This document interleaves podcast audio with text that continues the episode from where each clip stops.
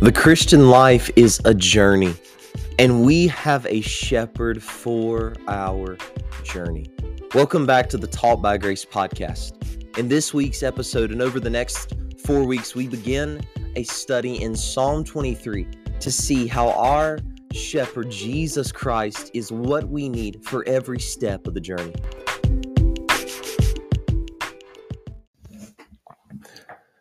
The Lord is my shepherd, I shall not want. He maketh me to lie down in green pastures. He leadeth me beside the still waters. He restoreth my soul. He leadeth me in the paths of righteousness for his name's sake. Yea, though I walk through the valley of the shadow of death, I will fear no evil, for thou art with me. Thy rod and thy staff, they comfort me. Thou preparest a table before me in the presence of mine enemies. Thou anointest my head with oil, my cup runneth over. Surely goodness and mercy shall follow me all the days of my life, and I will dwell in the house of the Lord forever. These are the words of Psalm 23. And this is most likely the most familiar psalm in the whole Psalter. We love these words. We know these words. These words have comforted bereaved families, strengthened devastated hearts, and restored disheveled souls. The first five words show us how we make it through whatever we are facing, and that is this the Lord is my shepherd. Psalm 23 is a faithful friend that shows us the friend who is closer than every brother. This psalm reveals that Jesus is our good shepherd through every pinnacle of joy and valley of despair.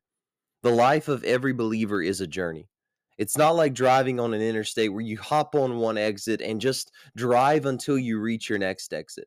It's more like starting in a distant forest and climbing to the top of a mountain. The journey is not straightforward. It has twists and turns, uphills and downhills, peaks and valleys. It'd be nice if our lives were an immediate ascent from salvation to heaven, but that's not the case. The author of this psalm, David, moved this reality from black and white to 40. If anybody's life was a journey, David's was. He moved from sheepfolds to battlefields to feasts to caves to thrones. He slayed Goliath, fled from Saul, and fought with his mighty men. David seems to be the only person in the Old Testament who the Holy Spirit came upon to stay, and he still was the one who committed one of the greatest atrocities of any individual in the Old Testament. He ascended high spiritual peaks and descended into low spiritual valleys.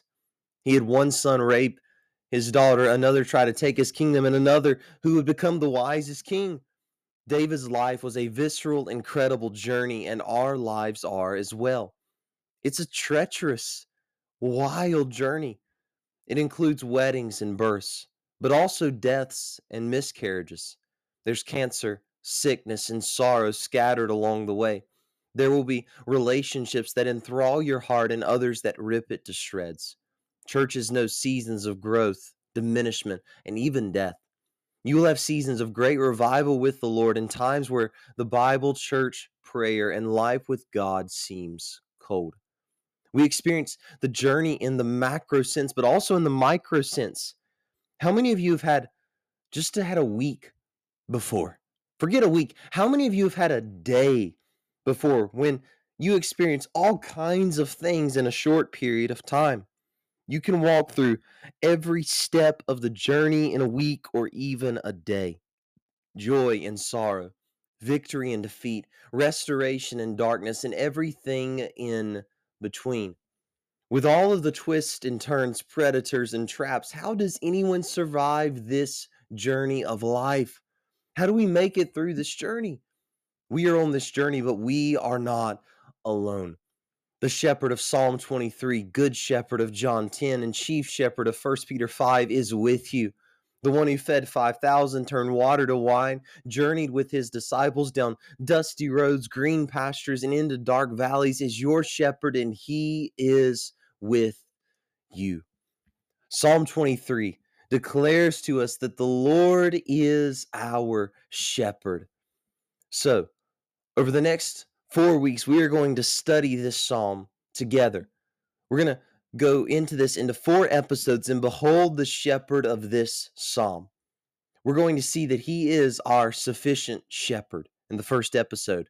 Then we will see that he is our restoring shepherd in verses 2 and 3. We will also see that he is our shepherd through the valley and our shepherd forever in episodes 3 and 4 of this study. This week, we're going to look at just the first verse. And this verse declares that he is our sufficient shepherd.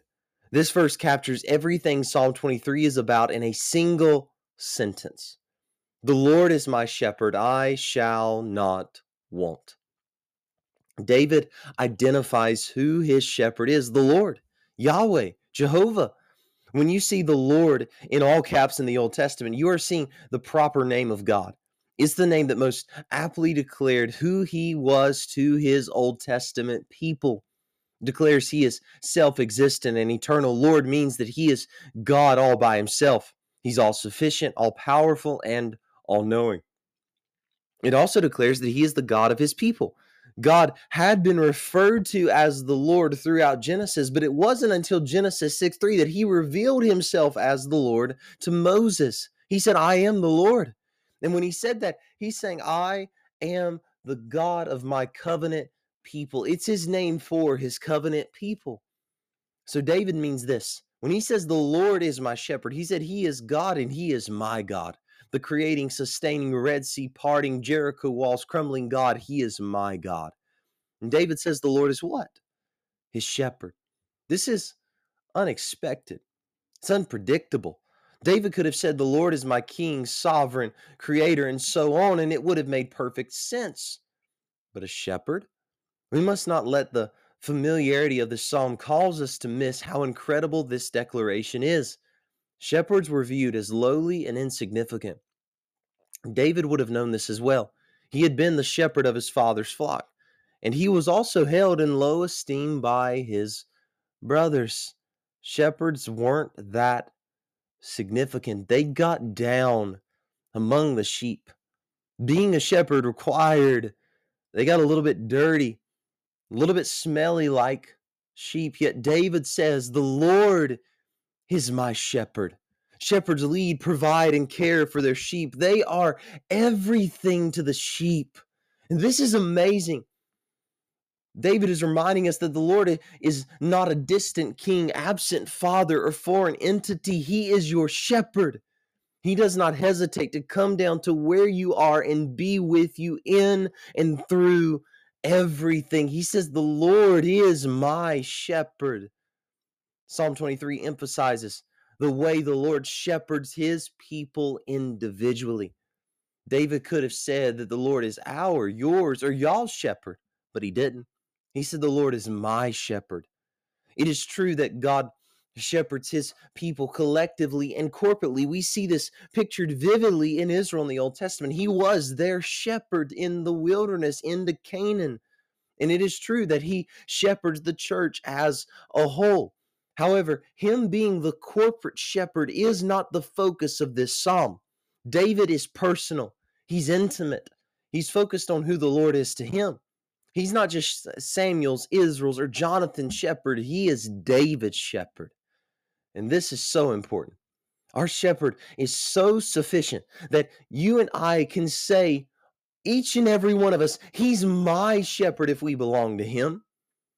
He is so sufficient that he can care for you while he's caring for me.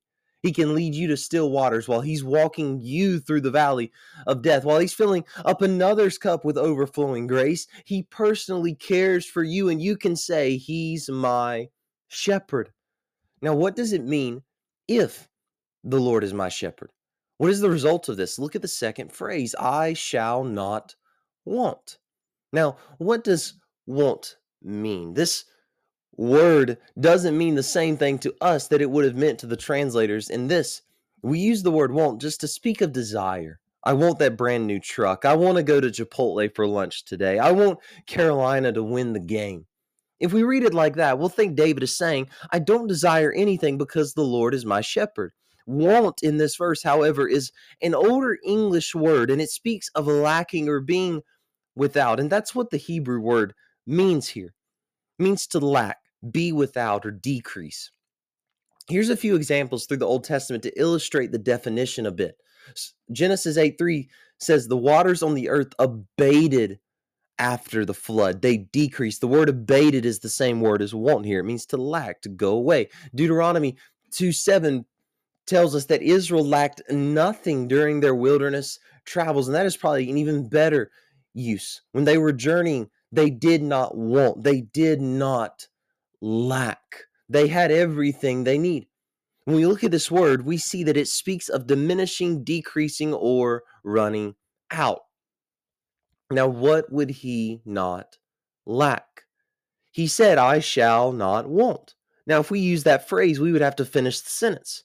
If you told the waitress when you go out to eat, I want the fajitas, but I don't want, and you didn't tell her what you didn't want on it or with it, she would stand there waiting for you to finish the sentence.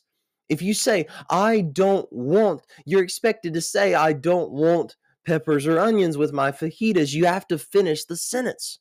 But David doesn't finish the sentence, at least on the surface.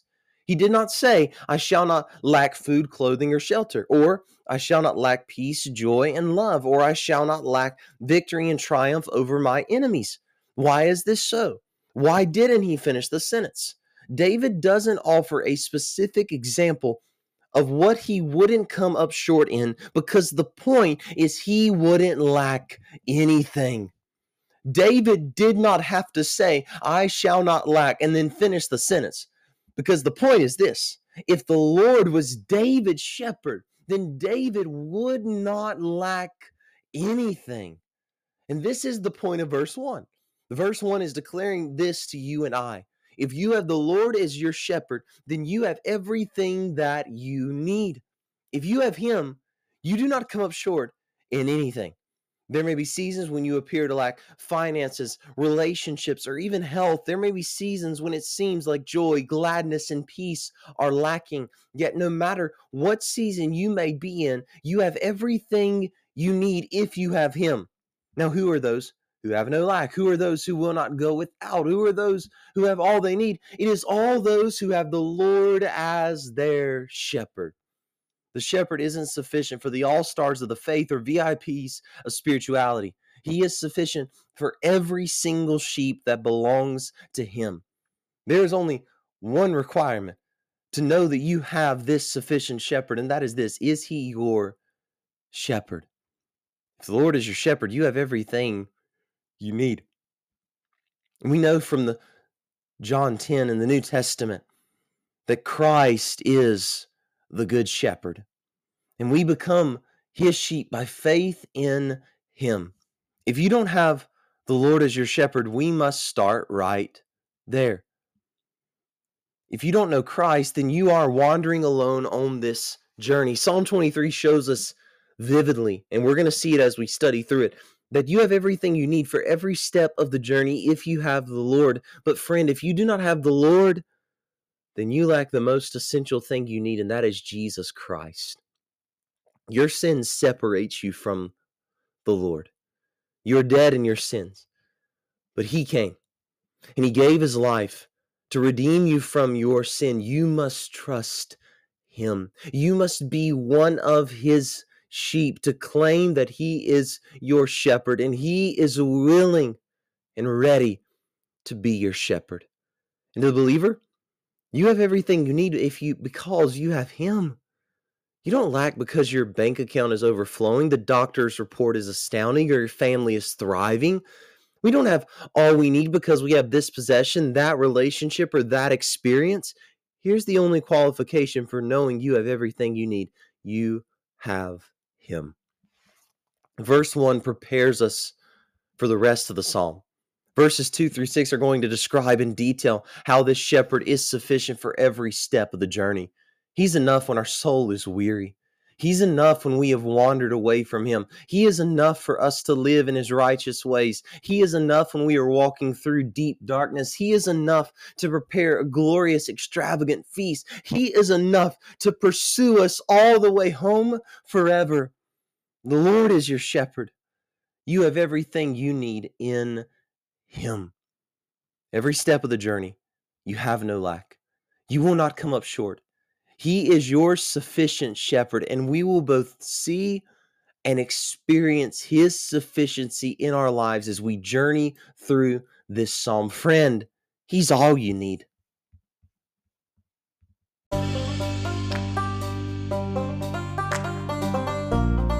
Thank you for listening to this week's edition of the Taught by Grace podcast.